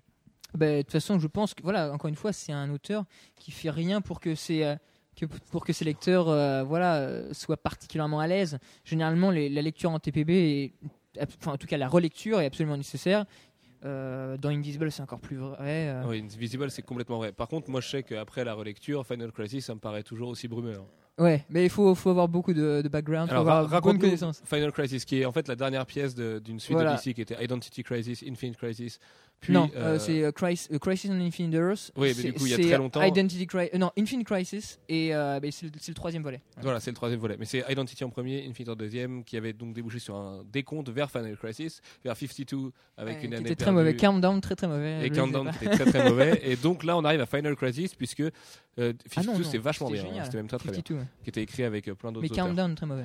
Euh, et du coup, DC décide de confier à Grant Morrison, euh, qui avait pourtant déjà la réputation d'être quelqu'un d'assez euh, compliqué et complexe, ils ont décidé de lui confier le méga crossover de l'été, Final Crisis. Ouais. voilà, ça, ça se dessus, mais c'était ouais. incompréhensible. D'ailleurs, oh, c'était oui, c'était difficilement compréhensible. Cette année, d'ailleurs, il y avait, je crois qu'il y avait aussi euh, Green Lantern, euh, euh, non, Sinestro Corps War la même année, je crois, et qui, qui en fait est devenu le vrai crossover de cette époque, hein. parce que Final Crisis euh, a pas très bien marché. Il y a eu pas mal de personnes qui ont peut-être pas compris parce que ça, demande vraiment, des connaissances. Bon, d'abord avoir lu tous les Crisis précédentes, donc de, Crisis Infinite Earth. en passant par Infinite Crisis, ça demande de connaître très très bien sur les bouts de ses doigts euh, le Fourth World de Kirby, parce que c'est une lettre d'amour au Fourth World de Kirby. Et, et comme bah, par définition c'est la Final Crisis, et que les Crisis c'est basé sur euh, parler de l'ensemble des séries, on dit tout le temps que Crisis Infinite Earths comprenait quasiment, donc la, série de Wolfman et Perez, comprenait la quasi-totalité des personnages existants euh, à l'époque. Bah, Morrison reprend ce- cette base-là, reprend cette matrice et va, va euh, en faire euh, bah, quelque chose qui est pas facile à comprendre forcément. Il faut, voilà, il faut tout simplement, Ouais. il faut avoir lu Seven Soldiers, il faut avoir lu euh, les trucs que j'ai dit tout à l'heure. Mais le, le problème, voilà, c'est que est-ce que apprécier un gros event qui est quand même le- le- la série popcorn de chaque éditeur chaque année, avec euh, et l'aborder en ayant besoin d'avoir Wikipédia à côté, est-ce que c'est pas du tout euh, Bah, l'esprit euh, Bah, je sais pas, avec DC, enfin, les, les trucs popcorn, c'est peut-être plus Marvel parce que les DC, les, les, Crisis, ça a toujours été sur euh, la continuité en fait. Quand tu regardes Crisis on Infinite Infinite Crisis ou euh, Zero Hour, l'idée derrière les, les Crisis ou Flashpoint d'ailleurs, c'est de faire passer des décisions éditoriales. C'est des comics qui parlent des comics en fait. C'est des comics qui vont lancer des comics. Euh, bon après on aime ou on n'aime pas. Si on aime, si on est un fondu de continuité, c'est génial. Mais fondamentalement, c'est ça, quoi. C'est ça, ça existe depuis euh, euh, le, le Silver Age, euh, depuis que depuis qu'ils ont inventé le multivers, depuis que Flash Barry Allen a rencontré Flash Jay Garrick. C'est-à-dire depuis le début, ils font des comics qui parlent de pourquoi est-ce que leurs comics sont cohérents. C'est l'idée pour derrière. remettre dans la cohérence. Et pour, ou, ou pour remettre de l'incohérence, c'est vrai. Mais non, mais clairement, bah, c'est, ça, ça va avec. C'est dans, la, dans ce, ce sens-là, c'est dans la continuité, et Morrison, c'est la continuité. Mais même si ça a bien foutu le bordel derrière, parce que ça, beaucoup de séries en ont pâti, notamment Batman, avec le fameux twist de Batman, qui du coup d'ailleurs, euh, quand on lisait seulement euh, Rest in Peace et puis Return of Bruce Wayne, on comprenait pas pourquoi Batman est arrivé là. Et surtout, on comprend rien à euh, Darkseid et tout, ce- qui est autour. Enfin, comment on comment on peut lire euh, la suite, donc surtout Return of Bruce Wayne et, bah, l'ensemble de la deuxième partie du run de Morrison, si on n'a pas compris, lui et compris Final, Final Crisis, Crisis, ouais. non, ça aurait été c'est quasiment impossible. Et surtout, en plus, Rest in Peace, on pensait quand même qu'à la fin d'un bouquin qui s'appelait Rest in Peace, on aurait la mort de Bruce Wayne. Eh ben non, Alors que non. c'était dans Final Crisis, qui d'ailleurs, le dernier numéro avait mis des plombes à sortir, il y avait plein de retard parce que J.J. Jones n'arrivait pas à rendre les, les bouquins à temps. Enfin, Ouais. ouais, c'était vraiment une catastrophe. Mais on, a, mais on a eu un, un président, un ba- président Barack Obama, euh, euh, Superman, Ah oui, vrai, dans euh, Final Crisis 7, c'est pour ça, justement, grâce au retard. Merci. Pardon. Merci, le retard. Merci le retard. Euh, allez, dernière grosse étape avec Grant Morrison, mais la plus grosse, c'est Vertigo. Euh, pour moi, c'est là où on trouve tous ces chefs-d'œuvre. On va commencer avec euh, quelques petites publications rapides Hellblazer et Kid Eternity.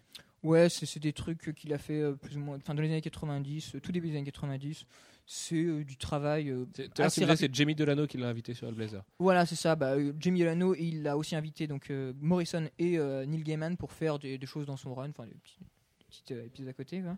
Et c'est bon, c'est simple, hein, c'est ça, c'est sympa. C'est pas leur, le, le meilleur travail de Neil Gaiman ou de euh, ou de Morrison, mais euh, bah, voilà, il, il s'arrive à s'approprier le personnage de John Constantine. euh. Sur Kid Eternity, c'est un peu différent. C'est un peu comme le travail sur Doom Patrol, c'est-à-dire il y a une grosse retcon bien bien grim and gritty derrière, mais mais c'est plutôt c'est une bonne prise sur le C'est un personnage. perso qui a été repris encore une fois par Jeff Lemire, et Lemire Bah, il y a un pas personnage longtemps dans les. euh, comment ça s'appelait cette publication? DC, DC National Comics Et c'était c'était Na- National Comics Eternity, ça s'appelait, Ouais. me disait. Bah, c'est un personnage qui est sans cesse repris parce que on voit qu'il y a du potentiel derrière, mais on sait jamais vraiment comment Voilà. l'utiliser. Et là, peut-être en 2013, euh, il y avait- c'est ce que disait la fin du numéro. Euh, allez, on va passer à un, un méga gros morceau. Euh, Pour moi, c'est l'œuvre la plus euh, ultime de Morrison.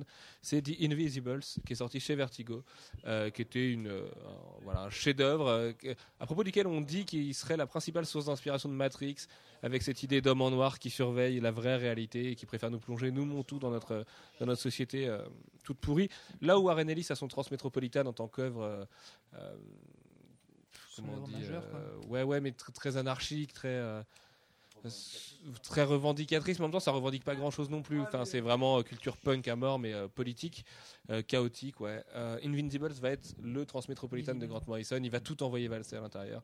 C'est nihiliste ouais c'est enfin voilà c'est il y, a- peu d'espoir qui transpire des, invisibles Non, c'est ça. Et en plus, bon, euh, ce qu'il faut aussi dire, c'est assez anarchique, mais c'est pas non plus comme, c'est pas non plus euh, euh, en faveur. Enfin, c'est en faveur de l'anarchie. Mais c'est pas, euh, c'est pas la, c'est pas la seule direction du bouquin, comme euh, par exemple le serait Vie pour Vendetta. Euh, ce qu'ils essayent de faire, c'est euh, juste bah, lancer plein, plein d'idées. euh, il y a même pas, enfin, il y a une, il y a une histoire et quoi que ce soit. Il y a des révélations, il y a des personnages, des personnages qui sont tous très hauts en couleur. euh, Enfin, je vous raconte pas, mais c'est- assez incroyable.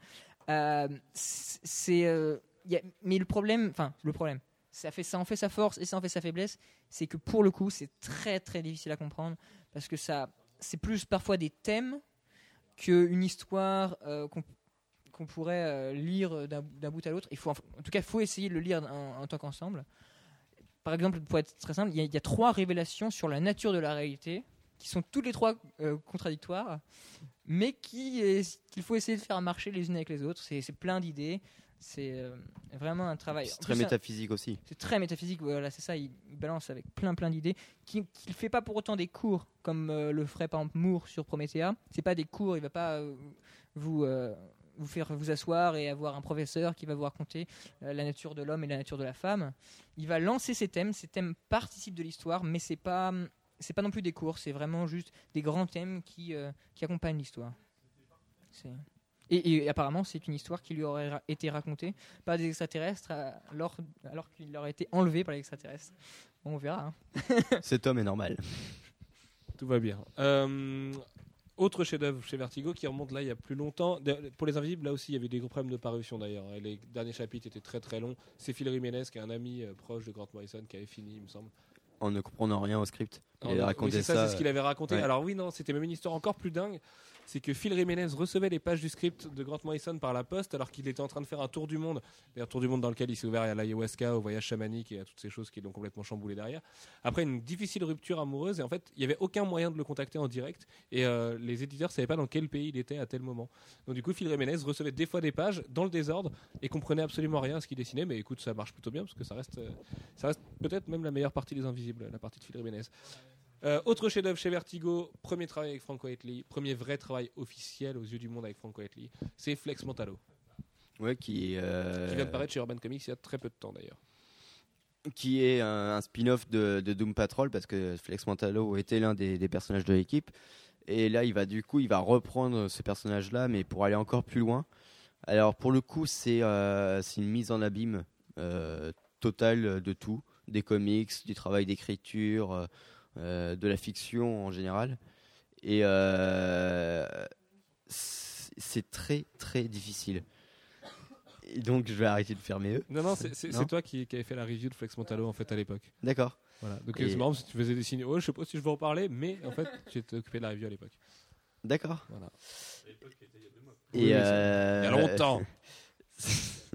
Bref, donc euh, vous m'avez déstabilisé. Oui, Pardon, et Alphonse. c'est euh, tellement mignon.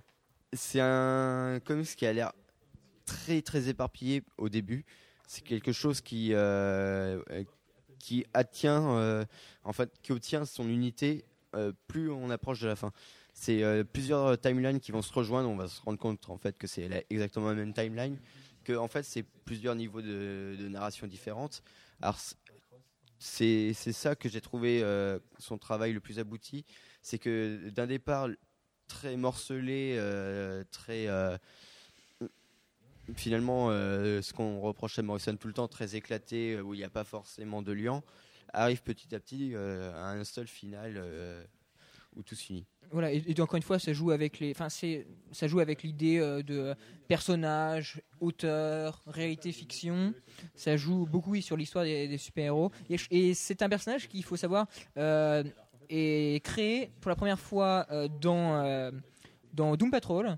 Qui, qui est un personnage qui a été créé à partir d'une publicité de Charles Atlas. C'est les, les, les, publicités de, qui faisaient de, de la musculature. Enfin, voilà dans les comics. Si vous, si vous lisez des comics euh, à peu près avant les années 90 ou début des années 90, vous trouverez ces pubs euh, pour devenir un surhomme avec un corps incroyable. Euh, et c'est la raison pour laquelle il n'a pas pu être édité pendant longtemps. le Flex Mentalo parce que justement il y avait Charles Atlas qui voulait pas parce que pour des, questions de droit d'auteur voilà il fallait il fallait enfin ils avaient ils posaient une interdiction Tout à fait. Euh, autre titre, allez, avec Frank Whiteley toujours, We Three, nous trois en français, chez Urban Comics, We Three, encore quand c'était chez Panini. Euh, republié dans sa version de luxe avec les pages supplémentaires en français. Donc c'est à noter, parce que par rapport à la version Panini, et d'ailleurs qui, qui coupait en plus le bas des planches, euh, celle d'Urban vaut vraiment beaucoup plus le coup. En quoi c'est incroyablissime, juste l'histoire d'un chat, d'un chien et d'un lapin qui s'échappent. D'ailleurs, c'est très l'incroyable voyage. Ce film Disney où euh, il me semble que c'était deux chiens et un chat traversaient les États-Unis pour retrouver leur maître. Bah, beau. c- ça, Mais ça, ça montre une, euh, une, une autre partie de la personnalité de, de Morrison qui est très impliquée aussi euh, dans le droit des animaux. Euh, c'est un vegan, hein, c'est et il est euh, voilà, il a il investit beaucoup dans la société protectrice des animaux, mais aux États-Unis.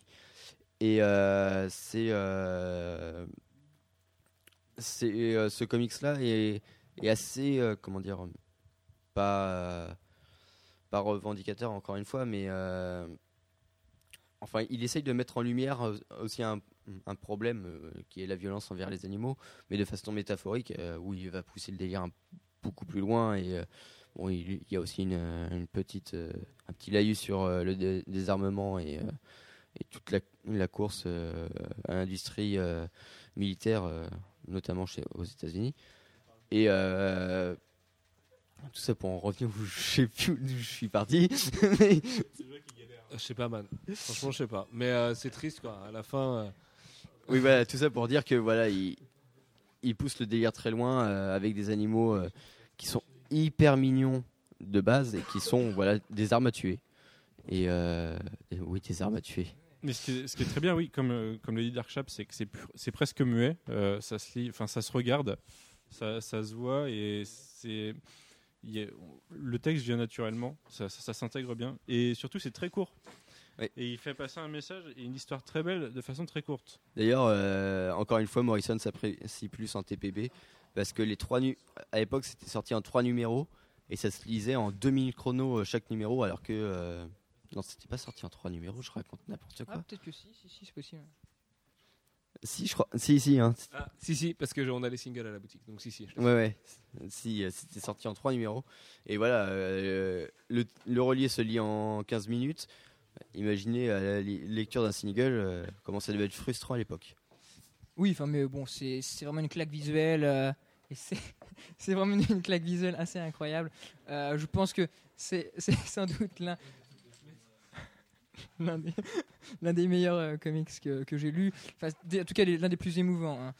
D'ailleurs, c'est plus simple, c'est plus simple euh, que la plupart de ces, comics. C'est même assez simple, hein, mais c'est très très efficace. Ce qui montre que euh, voilà, Morrison, en fait, c'est plus par choix qu'il décide d'être euh, d'être complexe, d'être de traduire. bon. C'est- plus par choix et qui peut très bien faire des choses très simples, très très bien et qui peut. Bon, C'est bon, merci. Mais non, mais t'as fait ta part, c'est bon, je t'embête pas plus longtemps. Euh, non, mais vas-y, c'est bon, elle est ouverte Ok. Euh, Joe the Barbarian, chef-d'œuvre ultime avec Sean Murphy. Alors, Joe, l'aventure intérieure en français, je pense qu'il n'y a pas besoin de vous le présenter dans les grandes largeurs parce que je vous ai saoulé avec pendant euh, un an l'année dernière. Euh, voilà, Euh, lisez-le. Si vous l'avez pas lu, lisez-le. C'est aussi simple que ça. C'est un chef-d'œuvre. C'est un chef-d'œuvre. Kill Your Boyfriend, ensuite, c'est Vertigo. Enfin, ensuite, en vérité, c'était bien avant. Qui est une série ultra punk, peut-être la plus punk et la plus nihiliste de Grant Morrison sur une nana de bonne famille qui va tout plaquer pour se taper un punk et qui finalement c'est très Bonnie and Clyde, c'est une fuite en avant avec cette jeunesse punk et ce- cette façon de montrer qu'il est impossible de vivre euh, de vivre libre vraiment aux États-Unis. Euh, C'était très très fort. C'est paru chez Panini l'année dernière à très petit prix. Donc euh, si, vous le trouvez, sautez dessus. Ça c'est pas très bien vendu et ça doit se trouver facilement encore aujourd'hui. Donc vraiment sautez dessus. Kill Your Boyfriend, c'était vraiment très très bien. On pourrait parler d'Authority, mais on va finir ce podcast puisqu'il est temps, vu vos têtes, avec une question bête. La question bête, elle est toute simple. C'est quel est pour vous le titre de Grant Morrison? Dark Chap. Euh, bah, euh, Arkham Asylum, je pense, simplement. Euh, c'est pour moi le meilleur travail de Morrison sur le personnage de Batman, même si le, son, run sur Batman est, pas loin derrière. Voilà pour ce que ça dit sur Batman. De manière générale, je pense qu'un auteur, souvent, on le juge par son run sur Batman. parce que généralement, la plupart ont eu un travail marquant sur Batman. Et en l'occurrence, bah, c'est tout simplement voilà, mon numéro 2 en matière de lecture Batman. Et je pense que c'est le meilleur Joker euh, après celui de, Moore. C'est euh, le meilleur travail sur la psychologie de Batman, sur sa folie, mais sur le fait qu'il arrive à utiliser sa folie euh, pour devenir plus fort que ce qu'il combat. Encore une fois, ça recentre Batman sur la mort de ses parents. C'est quelque chose qui pour moi est absolument essentiel. Miller avait commencé. Très très bien. et bah, euh, voilà, tout simplement. Quoi. Ok. Alfro Bah pour moi c'est Seven Soldiers of Victory euh, pour euh, bah, tout, euh, le, génie euh, déployé sur la narration que dont je vous ai parlé tout à l'heure et parce que chaque histoire indépendamment est cool aussi il y a une très belle histoire qui est racontée à chaque fois en plus il y a Simone Bianchi J.H. Williams III de, dedans donc forcément ça ça peut que me faire plaisir donc euh, voilà c'est puis voilà c'est un, un ensemble euh, qui est entier et du coup ça me voilà je pense que c'est le truc le plus génial qu'il ait fait Très bien. Alex Lecoq, tu, tu es là? Ouais, ouais, je suis là. Il est là. Très Euh, bien. J'ai été assez, euh, assez loquace. Non, mais c'est de. Je place un petit mot d'ailleurs pour Dark Chap euh, qui a carrément euh, géré. parce Ouais, t'as que carrément géré. c'est cool d'avoir Ouais, un- Parce qu'en fait, euh, un au grand départ, on devait de faire le podcast chez Jeff et quand on le fait chez Jeff, c'est toujours un peu calme. Il y a moins de tentations autour. Et là, ce soir, Jeff était pas dispo, donc on l'a fait chez moi juste avant l'annonce. Alors, il paraît, hein, on me dit que c'est le bordel chez. Gameblog. Apparemment, leur live aussi, ça part en couille. Ils sont en train de picoler. Ils sont à moitié ronds. Donc, euh, finalement, Ah, on n'est pas tout seul. Rond comme Voilà. des queues de pelle. Alex Lecoq, quel est ton titre préféré Bah, de Ouais, moi j'aurais dit Arkham Asylum aussi, mais du coup je vais pas le dire parce que on l'a déjà dit avant moi. Donc euh, je sais pas, je vais tabler sur euh, son run sur Batman. Ça part sur un Batman. Ça part sur un Batman. Et euh, je vais placer un petit mot sur Happy parce qu'on en a, je- si on en a parlé, je sais pas. Parce que Big je- up à Mireille Michel. Big up à ma mère, merci. c'est cool. non, parce que bah, Happy, euh, bah, Jean c'est Akira, pas encore c'est fini ça. d'ailleurs. La fin, euh, ça devrait arriver maintenant, je pense. Ça, c'était mon tonton. Il balance toute ma famille. Charlotte Poré, yeah. Ça, c'est ma meuf. Euh, D'accord. Vas-y, vas-y, je t'en prie. Donc, euh, oui, bah, tu, tu m'as perdu. Ouais, euh, si, j'étais sur Happy en fait, qui est super cool, euh, qui, se- qui, est- qui sort en ce moment en fait, euh, si vous voulez lire une lecture image. Euh, D'ailleurs, oui, si, ça a été annoncé, c'est Delcourt qui va l'éditer en France Yeah. d'ici pas très longtemps. Ok. Manu. Alors moi, j'ai pas lu autant de Grant Morrison que vous. Euh, ça s'est sûrement entendu dans le podcast puisque j'ai pas parlé. Euh, Ou alors ça ne s'est pas entendu. ça- Personne ne sait. Ça dépend. Euh, et du coup, je vais dire All Star Superman. euh, parce qu'en plus d'être absolument magnifique, c'est vraiment la compression. Enfin, c'est une compression de son essence, de son histoire, de, de, de ce qu'il est de mieux, Superman.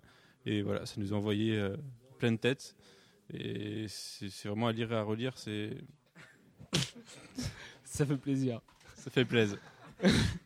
Euh, moi, j'en profiter pour envoyer un big up à tous les lecteurs qui, depuis tout à l'heure, me brisent les, les noix euh, sur Facebook en me disant que Sony va faire une annonce toute pourrie avec son japonais de patron et euh, balancer aucun trailer de jeu Mais avec non. une machine hors de prix.